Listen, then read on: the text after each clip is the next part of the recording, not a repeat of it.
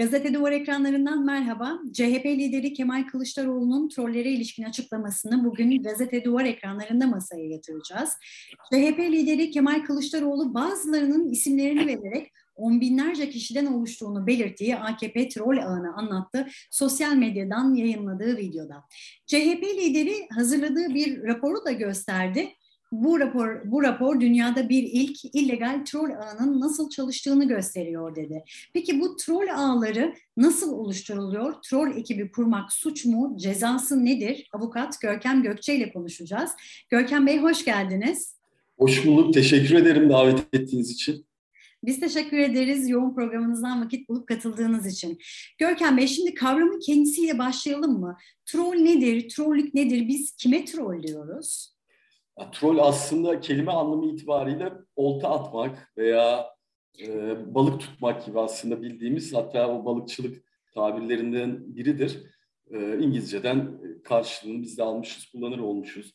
E, trollük kavramı sosyal medyanın kitleleşmesiyle son 10 senedir hayatımıza girdi diyebiliriz. 10 sene civarı en azından. Daha önce e, trollük faaliyeti veya trollük fiilini işleyenler tekil, müstakil, e, bireysel troller diyebiliriz. Daha sonra e, sosyal medyanın bu derece kuvvetli hale gelmesi, bu derece kitleselleşmesiyle e, troll ekipleri, troll e, örgütleri, troll orduları e, bir araya gelir oldu. Belli bir hiyerarşik yapı içerisinde. Esasen konunun merkezinde e, sosyal medyanın kitleselleşmesi var. Böyle özetleyebiliriz. Ekipler, e, pardon buyurun. Tam tam oraya ben de değinecektim aslında. Şimdi Kemal Kılıçdaroğlu tek bir kişiden değil bir ekipten bahsediyor aslında. E, şimdi ekip yani troll ekibi kurmak suç mudur? Eğer suçsa bunun cezası nedir Görkem Bey? Şöyle troll ekibi kurmak diye veya trollük yapmak diye de bir suç tarifi yok. Dolayısıyla sorunun bu anlamda evet hayır cevabı trollük yapmak suç mudur? Trollük ta- tarifi olmadığı için kanunda e, suçtur diyemeyiz. Ama o trollük diye tabir ettiğimiz şeyin içerisinde suç sayılacak fiiller olabilir gayet tabii. Ne var? En tipik hakaret, iftira, e, halkı e, suça teşvik etme, suçu övme, suçluyu övme, halkı e, kin, e, kine ve öfkeye teşvik etme, tahrik etme gibi biliyorsunuz ceza kanunu tarif edilmiş suçlar var. Bunlar evet. işleniyorsa elbette suçtur. Bu suçlar, o e, gösterilen fiiller, e, yapılan fiiller, icra edilen fiiller bu tariflere giriyor ise elbette suçtur. Orada da bazı uzmanlar e, yine ceza hukuku uzmanlarının bence tartışması gereken e, bir unsur da bu e, o ekip işte bir suç örgütü müdür değil midir? E, ya belli ölçüde suç örgütü olduğu da tartışılabilir. Ceza hukuku e, dikeyinde onda ayrıca bence uzmanlar tarafından tartışılmasında fayda var.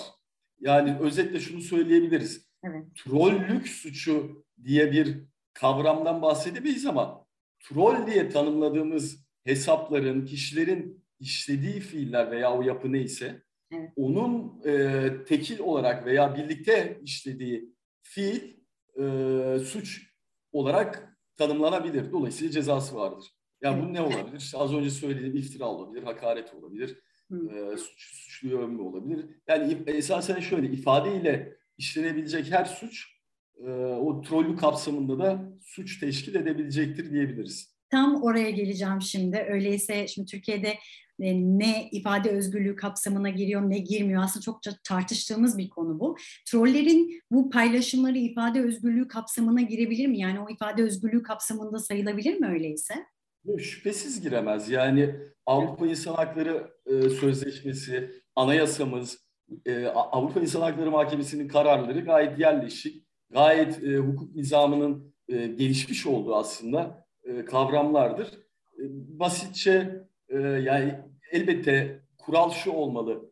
Bir e, haberleşme özgürlüğü, fikrimizi yayma özgürlüğü, haber alma özgürlüğü vesaire aslında yine ifade özgürlüğü çerçevesinde değerlendirilen kavramlar kuraldır. Yani bunları devlet ve hukuk düzeni korumak ister ama bunu tabii ki şöyle bir e, sonuç çıkamaz. Her isteyen, her istediği an ama sosyal medyadan ama farklı mecralarda dilediği gibi konuşur ve bu ifade özgürlüğü kapsamına girer diyemeyiz şüphesiz. Yani bunun sınırları yine yasalarla çizilmiş. Aynı şekilde e, şöyle özetleyebiliriz. Az önceki aslında konuşmanın, tartışmanın devamı şeklinde. İfade özgürlüğü kural ancak ifadeye dayalı suçlar, hakaret, iftira vesaire az önce saydığımız evet. bunlar da bunun istisnası diye ele alabiliriz. Yani o sınırlara geldiği vakit artık ifade özgürlüğü bitmiştir. Hı hı. Bunu kabul eder. Her modern, her gelişmiş hukuk düzeni Türkiye'de bu anlamda hukuk altyapısı itibariyle aynı noktadadır. Ee, ve o suç olan noktaya gelene kadar ifade özgürlüğü vardır. Ondan sonrası artık zaten adliyenin işidir. Mahkemeye yansıyacak konulardır diye bakmak lazım. Evet. Peki e, Kılıçdaroğlu iddiasında devlet eliyle kurulan bir troll e, ekibinden bahsediyor. Yani hatta öyle ki maaşların nasıl ödendiğine kadar da detay veriliyor o videoda. Şimdi dünyada bunun başka bir örneği var mı? Yani devlet eliyle kurulan bir troll ekibi var mı dünyada böyle bir örnek görebilir miyiz? Ya aslında Sayın Kılıçdaroğlu'nun e, ilginç, e, hayli ses getiren iddiası e, yeni değil yani. Bunun sunuş şekli aslında kuvvetli ve e, yerinde oldu ancak e, 2020 yılında yanlış hatırlamıyorsam sadece Twitter üzerinden raporlanan bir e, ağdan bahsediliyordu. 7340 e, hesaplı bir ağ oluşturuldu o zamanın rakamlarıyla ve bunu sadece işte belli e, örgütlü bir şekilde iftira atmak, belli haberleri yaymak, belli e, seçmenin e, iradesine fesat karıştırmak gibi ve aynı zamanda bununla birlikte elbette maddi menfaat elde etmek için kuruldu. Türkiye'de de tartışılmıştı e, ve bazı raporlara yansıdı söylendiği gibi. Türkiye'de de aslında ilk kez tartışılan bir şey değil ancak bu yalınlıkta belki paylaşım olması e, ilgi çekti. Yerinde de oldu bence. E, dünyada ise aslında e, otoriter rejimlerin kullandığı bir yöntem olarak biliniyordu. Yani dünyada da ilk, ilk defa karşılaşılan bir şey olduğunu söylemek mümkün değil. Yani kim var? Mesela tipik ilk anda akla gelen emin merkezine aklına gelen Rusya, Çin, İran bunlar da var. Hatta şey vardır. E, muhakkak herkes duymuştur. Bir ara çok popüler olmuştu. Putin'in web tugaylarıydı sanırım e, evet. isminde.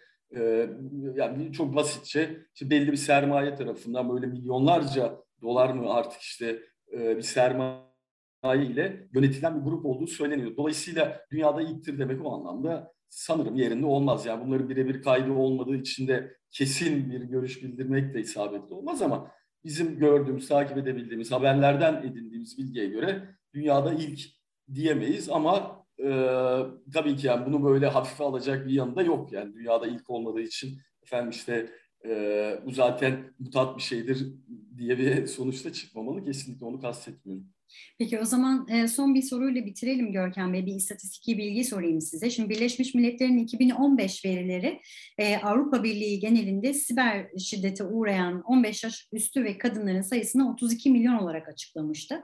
Bizim ülkemizde de böyle bir çalışma var mı? Yani siber zorbalığa, siber saldırıya uğrayan kadınların ya da erkeklerin e, sayısı böyle bir istatistiki bir, istatistiki bir bilginiz var mı elimizde?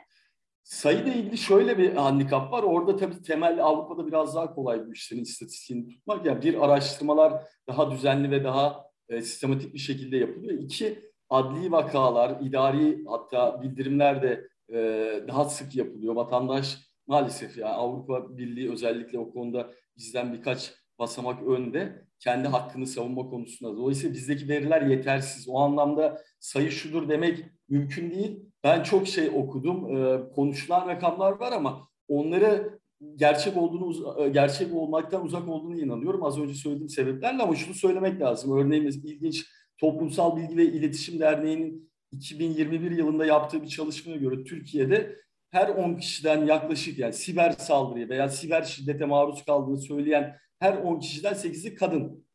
Ee, evet yani ilginç rakamlar var.